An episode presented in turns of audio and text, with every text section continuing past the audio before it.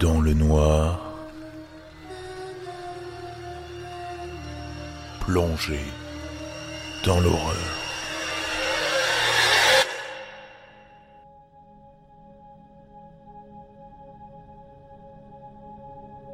Bonsoir à tous, bienvenue dans ce 20e épisode du Crip Show.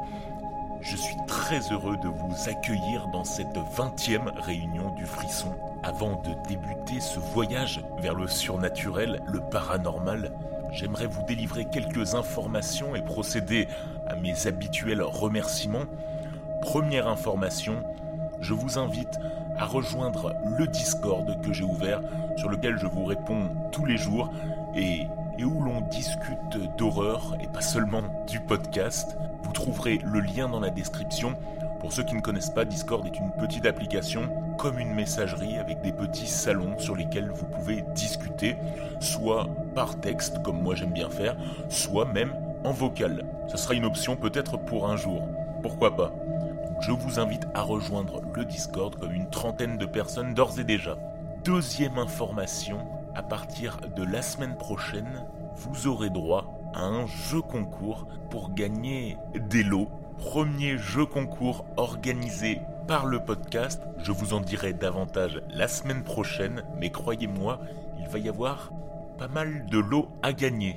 Enfin, traditionnel remerciement, parce que c'est un vrai coup de pouce, j'invite tous les membres et tous les auditeurs du podcast à aller laisser un commentaire, une revue 5 étoiles sur tous les réseaux de distribution possibles, comme c'est le cas de cette semaine, Elris DH, qui m'envoie un commentaire titré Addictif, qui précise qu'elle s'endort tous les soirs avec moi depuis maintenant 3 mois. Très franchement, merci pour ton commentaire, mais je ne suis pas sûr que s'endormir avec dans le noir, c'est pas mal pour passer une bonne nuit.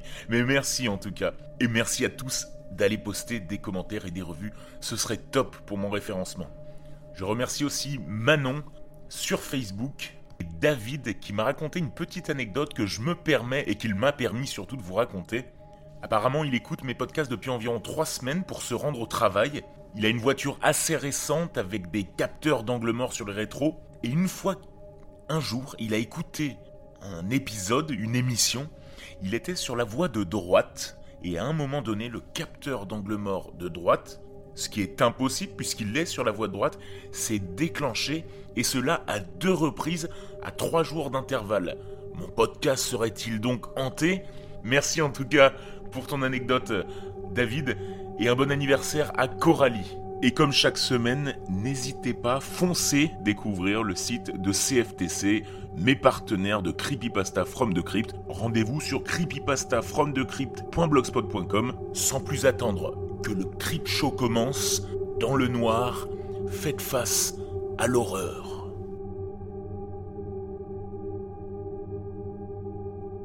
Il y a quelque temps, je me suis souvenu d'une anecdote un peu bizarre qui m'était arrivée pendant ma licence. Comme n'importe quel étudiant de fauché, je vivais en colocation. Généralement, je changeais de colocataire tous les ans. Cette année-là, j'étais avec un garçon qui faisait un apprentissage et qui avait été viré de chez ses parents. En même temps, ça pouvait se comprendre, il était parfois très lourd, mais au moins, il payait une partie du loyer et il n'était pas complètement inutile dans l'appartement. Un soir, il a ramené un de ses amis à la maison qui s'était visiblement saoulé à la fête d'où il rentrait, en me promettant qu'il ferait la vaisselle tout le week-end si je voulais bien être un peu compréhensive. J'ai failli refuser, vu l'état dans lequel les deux garçons étaient, mais j'ai eu un peu pitié et je me suis rangé de mon côté, en me disant qu'une nuit c'était pas grand-chose. Heureusement, il n'y a pas eu de flaque de vomi à nettoyer le lendemain. En fait, quand je me suis réveillé, il ne restait plus que mon colocataire. Je l'ai trouvé dans la cuisine en train de lire une feuille couverte de gribouillage, les sourcils froncés. Quand je lui ai demandé où était son ami, il a grogné, sans un regard, qu'il s'était fait la malle pendant la nuit. Je me suis dit que ce n'était pas le moment de le déranger.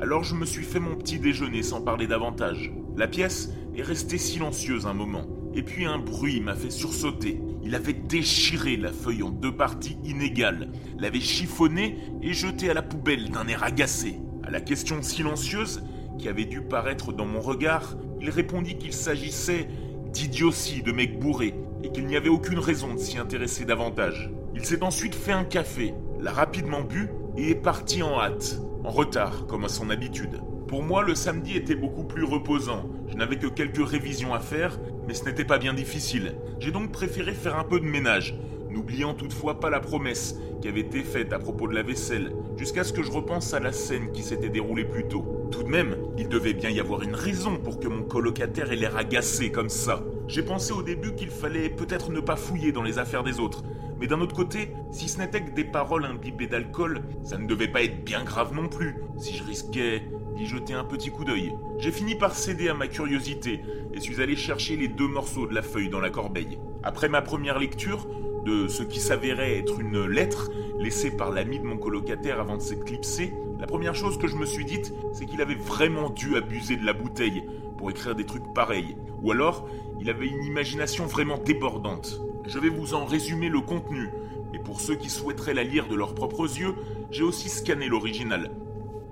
Je dois juste vous prévenir que l'écriture est bâclée et par endroits difficilement lisible, comme celle de beaucoup de garçons en fait. La lettre commence par dire qu'il a fait quelque chose de mal, qu'il était venu pour en parler à mon colocataire, mais qu'il n'a pas trouvé le courage de le lui dire. Il évoque ensuite un voyage en Afrique, datant de 2003. Bien que cette partie soit rayée sur la feuille, je suis à peu près sûr que c'est écrit ça. Au cours duquel, il aurait amassé quelques souvenirs, dont des graines d'une plante qu'on lui avait vendue sous le nom de Dougnac, en assurant qu'elle aurait des effets géniaux et qu'il avait vraisemblablement prise pour une substance illicite. S'il a pu passer la frontière avec, ça me paraît évident qu'il se trompait lourdement. Ensuite, ayant fait pousser ses graines, qui devaient être sacrément résistantes pour survivre au changement de climat, il s'est rendu compte que la plante en question était un arbre qui dégageait une odeur agréable, ce qui attirait cependant des insectes indésirables. Il assure aussi que les branches pouvaient bouger toutes seules, mais ce détail m'a de prime abord paru un peu étrange. Quoi qu'il en soit, plus on avance dans la lecture, plus il a l'air de délirer. Son arbre aurait attrapé des oiseaux, puis un chat, et c'est cette dernière prise qui l'aurait amené à se débarrasser de son souvenir d'Afrique. Mais l'histoire ne s'arrête pas là, car le garçon aurait en effet entendu parler de disparition dans la région où il se serait séparé de sa plante et craindrait d'être appréhendé par les forces de police, probablement pour homicide involontaire ou quelque chose du même acabit. Après une bonne crise de fou rire, j'ai scanné ce qui restait de la feuille, comptant bien la montrer à quelques amis qui la trouveraient probablement tout aussi drôle que moi, et je l'ai remise à sa place dans la poubelle. J'ai oublié cette histoire assez vite à vrai dire. Après tout, la personne qui avait écrit cette lettre ne faisait pas partie de mes amis. De plus, ma colocation s'est rapidement terminée et je n'ai plus entendu parler des deux garçons par la suite. Pourtant, cette histoire m'a été rappelée plus vite que je ne l'aurais cru. Je suis naturellement curieux et je m'informe beaucoup sur Internet. Il arrive certes souvent que le départ de mes recherches soit un article Facebook sans intérêt, mais cela devient rapidement plus constructif. Toujours est-il qu'un jour, je me suis retrouvé à lire un article sur Menton et sa région, et le nom d'une de ces communes a attiré mon attention, bien que je ne me rappelais plus pourquoi à ce moment-là. Google a très vite réactivé ma mémoire. Sospel, village victime de disparitions inexpliquées, comme par exemple le cas de Philippe Rocheteau, 31 ans, qui est allé au col de Brouilly, juste au-dessus de la commune, et qui n'en est jamais revenu. Disparition inexpliquée dont je n'avais entendu parler qu'une seule fois, dans la lettre que j'avais lue plusieurs mois auparavant. Je dois avouer que cette fois-ci, ça m'a laissé perplexe, au point que j'ai relu le scan de la lettre. J'ai eu beaucoup de mal à trouver des informations sur ce que je voulais. Celles sur les disparitions de Sospel sont très minces. À vrai dire, il ne nomme que trois disparus. Certains ont peut-être été retrouvés au final. Et je n'ai absolument rien trouvé en cherchant Dougnac. Mais pour ce dernier point, je ne me suis pas démonté. Il m'a suffi de taper arbre carnivore pour trouver mon bonheur. Au début, j'ai simplement découvert un mythe à propos d'un arbre de 3 mètres à Madagascar auquel une tribu vouait un culte et offrait des victimes en sacrifice. La plupart des pages internet traitaient de ce mythe, mais sur l'une d'elles, un autre article était suggéré. Dougnac. Quand j'ai vu ça, je me suis dit que c'était le bon. Le Dougnac est un arbre mangeur d'hommes qui vivrait aux Philippines, et donc bien loin de l'Afrique, ce qui nous laisse avec des questions. Serait-ce pour cette raison que le nom du continent était barré sur la lettre Ou bien est-ce que le garçon avait confondu avec quelque chose d'autre Ou bien encore, est-ce que des pousses de cette plante auraient pu être introduites en Afrique? Bref, cet arbre philippin, mangeur d'hommes, capturerait les êtres vivants, souvent de taille inférieure à celle des êtres humains, mais il pouvait aussi en attraper un ou deux à l'occasion. Les victimes passeraient sous ces branches au moyen de vrilles épineuses, emmenant les proies au sommet de l'arbre en les broyant. Il est précisé sur la page internet que ce genre de mouvement est physiquement impossible et qu'il ne s'agissait probablement que d'un mythe.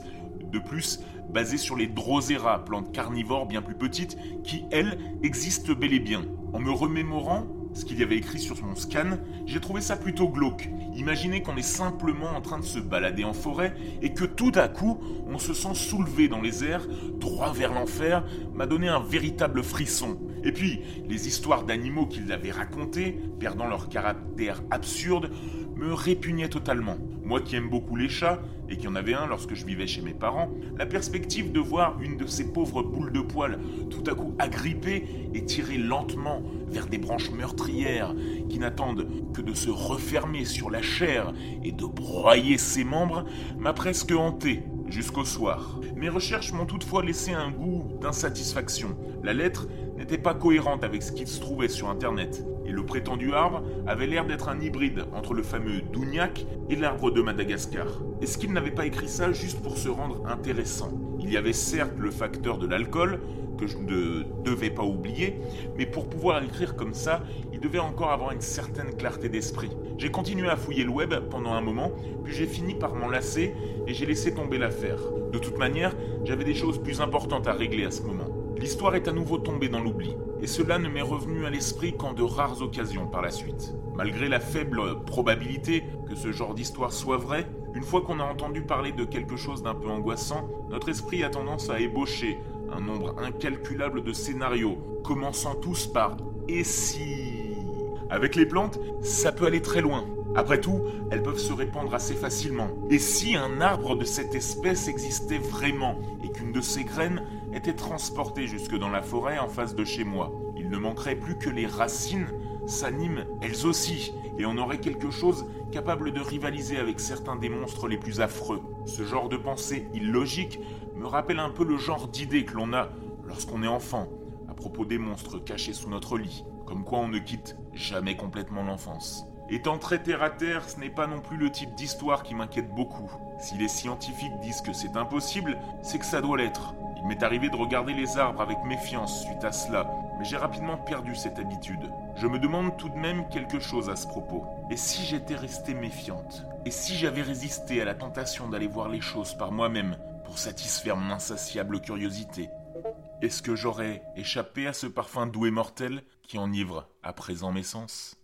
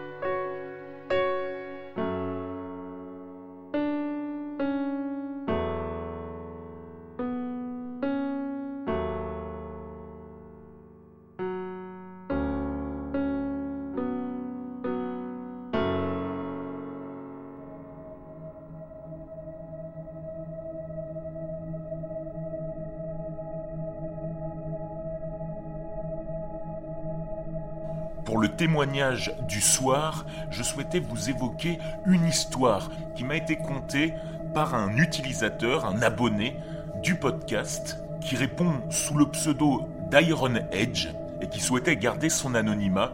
Il habite dans le nord de la France, pas loin de la ville de Lille. Il lui est arrivé cette histoire, une rencontre avec un esprit fantomatique, un esprit joueur, un esprit malin, que je vais vous conter juste maintenant. Lorsque cet événement m'est arrivé, j'avais seulement 14 ans. À cet âge-là, on dort souvent chez des copains, passer une nuit, faire une pyjama party, ou pour les garçons en général, passer une nuit entière à jouer aux jeux vidéo. Et nous avions effectivement passé toute une soirée à jouer à la Xbox. On avait fini à 4 heures du matin, l'heure à laquelle nous avons trouvé le sommeil. Le lendemain, c'était un week-end donc nous nous sommes levés assez tardivement, autour de 11 heures du matin. Les parents de mon ami, chez qui j'avais passé la nuit, étaient partis pour un week-end entier. Ainsi, nous avions la maison pour nous tout seuls, tout un week-end. Avant de déjeuner, mon ami et moi avons décidé de prendre une douche. Il allait occuper la douche d'en bas, pendant que moi, je la prendrais au premier étage de sa maison, juste à côté de la chambre de ses parents. Pour expliquer davantage le décor, d'où s'est produit la scène, je vais simplement ajouter que la chambre, dans un coin de la pièce, a une porte qui emmène dans une petite salle de bain. Je prends mes affaires, grimpe les escaliers, prends ma douche tranquillement en posant mes affaires sur le lit de la chambre des parents parce qu'il n'y avait pas assez de place dans la salle de bain pour y entreposer mes affaires. Une fois la douche terminée, je m'essuie rapidement avec la serviette et regagne la chambre des parents afin de prendre mes affaires et de pouvoir les enfiler. C'est important de préciser qu'à ce moment-là, je me suis essuyé et posé la serviette dans la salle de bain, ce qui fait, et c'est important pour l'histoire, de préciser que j'étais complètement nu quand je suis arrivé dans la chambre des parents. C'est important. Une fois dans la chambre des parents, je me mets au bord du lit et commence à scruter la pièce. Étant donné que c'était la chambre des parents, qu'on était jeunes, on n'avait pas forcément trop le droit de s'y rendre. Donc c'était la première fois que je la visitais et certaines photos étaient accrochées à la fois au mur et sur la table de chevet. Des photos qui représentaient mon ami quand il était plus jeune. Du coup, c'était assez marrant de pouvoir regarder ces photos. Donc je me suis baladé une vingtaine de secondes, trentaine de secondes avant que cela n'arrive. Alors que je m'esclaffais devant une des photos qui montrait mon ami dans une situation ridicule à la plage avec ses parents quand il était tout petit, j'ai entendu un rire étouffé. Vous savez, comme si on pouffait, comme ceci. Je n'y ai pas forcément prêté directement attention et j'ai continué à me balader dans la pièce pour découvrir les nouvelles photos accrochées au mur. C'est alors que j'ai réentendu ce rire. Je me suis demandé d'où cela venait et j'ai d'abord pensé à ses parents qui auraient pu être rentrés et qui m'auraient surpris. Puis le rire continuait. Je l'entendais toutes les 10 secondes à peu près. C'est là que j'ai commencé à interpeller à haute voix, à demander si les parents étaient arrivés ou bien que mon ami était peut-être caché et rigolait parce que j'étais à poil dans la chambre de ses parents en train de me balader et de parler tout seul. Le rire persistait. Pire, il s'aggravait, plus fort et plus fréquemment. J'avoue que j'étais pas bien. Je suis d'un naturel pudique et j'aime pas qu'on me regarde. Donc j'ai vite pris une serviette et je me suis caché en demandant à mon pote de sortir de là où il était. Une fois la serviette enroulée autour du bassin, j'ai identifié la source du bruit. Elle provenait du placard. Pour moi, c'était sûr, c'était mon ami qui s'était caché dans le placard pendant que je me douchais pour simplement se foutre de moi. Plus stressé, mais convaincu désormais que mon ami me jouait des tours, je lui ai demandé de sortir du placard à plusieurs reprises. Le rire persistait, mais c'est là que ça ne m'a plus fait rire. Déjà parce que j'entendais du bruit en bas, je vous rappelle que j'étais au premier étage, mais surtout parce que cela faisait plus d'une minute et demie que j'entendais ce rire. J'avais mis ma serviette, il n'y avait plus de raison pour laquelle rigoler. D'autant que si c'était mon ami, il avait entendu clairement que je l'avais grillé, et il serait sorti. Un peu agacé, ennuyé, gêné, je me suis rapproché du placard pour tenter de l'ouvrir et faire sortir mon ami. Je le préviens et le menace un peu en lui disant que je vais ouvrir le placard et qu'il a intérêt à bien se défendre. J'entends le rire, à côté de moi. Vraiment, ça provenait de l'autre côté de la vitre de ce miroir, de ce placard. Je tente de l'ouvrir en tirant légèrement, puis plus fort, plus fort encore. Le rire s'intensifie en même temps que je tire. J'entends Là, je ne rigole plus. Je tire d'un coup sec, mais ça ne vient pas. Le placard ne veut pas s'ouvrir. Pire, en tirant, je tombe de l'autre côté, sur les fesses, par la force de la chose qui retient. Je me relève et lui dis que ce n'est plus drôle. Je m'approche de l'autre côté du placard et tente d'ouvrir. Assez miraculeusement, cette porte roulante accepte de s'ouvrir. Mais je ne pouvais pas voir l'autre côté, celui qui bloquait. Donc, pour vous faire une image, à gauche, le placard s'ouvrait, à droite, cela ne s'ouvrait pas. Donc je ne pouvais pas voir ce qu'il y avait à droite. Et c'est de là que provenait le rire. Donc j'ai fermé ce côté et j'ai dit je vais y retourner. J'y retourne, je tente d'ouvrir et là, miracle, il s'ouvre. Et vous l'aurez deviné, personne à l'intérieur. De la simple blague faite par mon ami, je commence à m'imaginer les pires scénarios. Je ferme le placard, recule, enfile très vite mes affaires, et alors que je croyais que tout était fini, le rire se fait entendre une dernière fois, très fort. Je prends mes affaires, je dévale l'escalier, j'arrive en bas, dans la chambre de mon ami, et je le vois en train de jouer une partie sur FIFA qui avait déjà commencé depuis au moins 10 minutes. C'est là qu'il m'a vu, tout blanc. Je lui ai demandé si ce n'était pas lui là-haut. Il m'a répondu quoi? Sans rire, je lui ai redemandé. Il n'a pas compris, il me demande de m'asseoir, me dit que je suis tout blanc. Et j'ai vite compris que ce n'était pas lui, ni ses parents, qui d'ailleurs n'étaient pas revenus. Après avoir repris mes esprits, il m'a expliqué pour la première fois que sa mère aussi avait eu des rencontres étranges au premier étage, lorsqu'elle était seule. À ce jour, je ne sais ni qui ni quoi était dans le placard.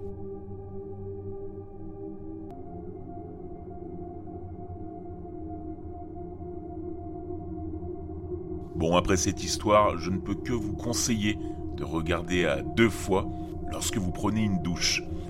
Et parce que cet épisode, et je sais que ça va faire plaisir à du monde, est assez long, je vais terminer par une petite recommandation sur Instagram. Je sais que certains d'entre vous ne possèdent pas de compte Instagram, mais installez-le parce que ça vaut le coup.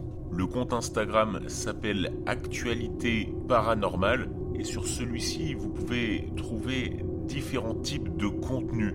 Par exemple, des phénomènes paranormaux mondialement reconnus sous forme de petites histoires qui vous expliquent en 4 ou 5 images l'actualité importante.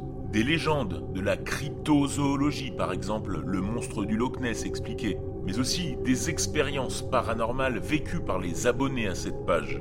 Enfin, des références à des films, des explications, avec des parallèles entre films d'horreur et réalité. Tout cela dans un format assez ludique, rapide à lire et très intéressant.